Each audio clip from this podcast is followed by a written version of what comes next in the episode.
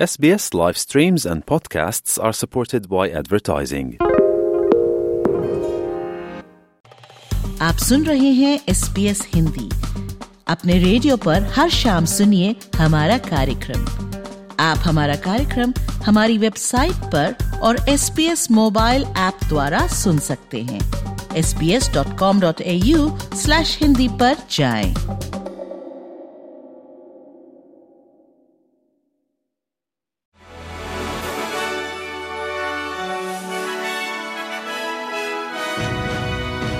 पेश है आज के संक्षिप्त समाचार, वैशाली जैन के साथ।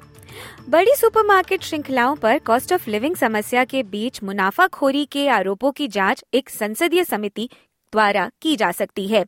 ग्रीन्स पार्टी संसद में मांग करेगी कि खाद्य पदार्थों के दामों पर बाज़ार के केंद्रित होने और बड़े सुपरमार्केटों द्वारा कीमतें लागू करने की योजना के प्रभाव की सेनेट कमेटी द्वारा जाँच की जानी चाहिए। ग्रीन्स के पास लेबर का समर्थन भी है और ऐसी आशा की जा रही है कि ये सुनवाई 2024 की शुरुआत में हो सकती है। वहीं विक्टोरिया में 18,000 पुलिसकर्मी आज बेहतर वेतन और बेहतर काम की परिस्थिति के लिए हड़ताल कर रहे हैं।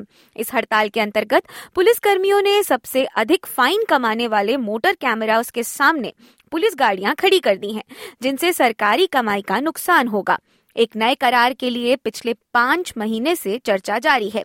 पुलिस एसोसिएशन के सचिव वेन गेट का कहना है कि पुलिसकर्मी आवश्यकता से अधिक काम कर रहे हैं और आवश्यकता से कम कमा रहे हैं। वहीं इस सप्ताह होने वाली राष्ट्रीय मंत्रिमंडल की बैठक में प्रीमियरों के एजेंडा पर एनडीआईएस की बढ़ती कीमतें भी होंगी। 6 दिसंबर को होने वाली इस बैठक में पिछले तीन सालों में एनडीआईएस की लागत 20 प्रतिशत तक बढ़ गई है। इस पर चर्चा की जाएगी।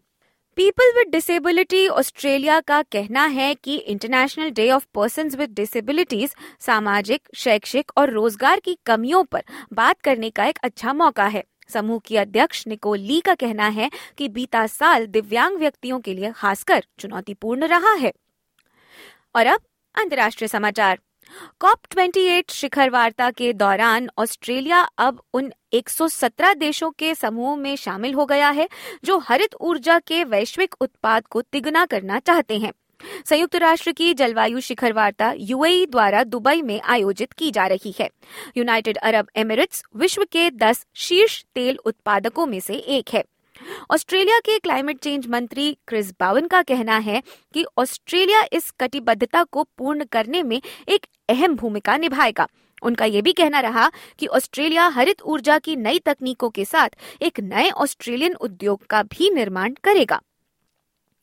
और अंत में खबरें भारत से। भारत के चार राज्यों में हुए चुनावों के नतीजों की गिनती जारी है। भारतीय समय से आज सुबह आठ बजे से मध्य प्रदेश, राजस्थान, तेलंगाना और छत्तीसगढ़ में मतों की गिनती की जा रही है। अभी तक मिल रहे रुझानों में मध्य प्रदेश और राजस्थान में बीजेपी को बहुमत मिल चुका है। वहीं छत्तीसगढ़ और तेलंगाना के शुरुआती रुझानों में कांग्रेस ने बहुमत का आंकड़ा हासिल किया है। उधर कई बड़ी सीटों पर दिग्गजों की साख भी दांव पर लगी हुई है। अभी तक मिले रुझानों के अनुसार, अगर मध्य प्रदेश को देखें तो मुख्यमंत्री शिवराज सिंह चौहान आगे चल रहे हैं। वहीं पूर्व मुख्यमंत्री और कांग्रेस के नेता कमलनाथ भी अपनी सीट पर आगे चल रहे हैं। बीजेपी के नरेंद्र सिंह तोमर दिमानी सीट से पीछे चल रहे हैं। अगर राजस्थान को देखें तो शुरुआती रुझानों के मुताबिक मुख्यमंत्री अशोक गहलोत अपनी सीट में जीत रहे हैं।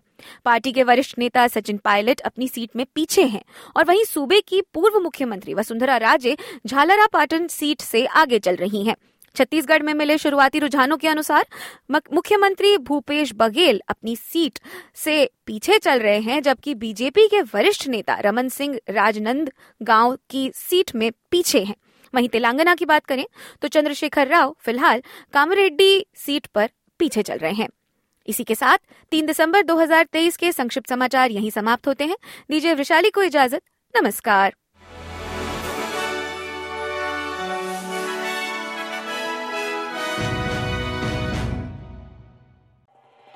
एस रेडियो से डाउनलोड करने के लिए आपका धन्यवाद।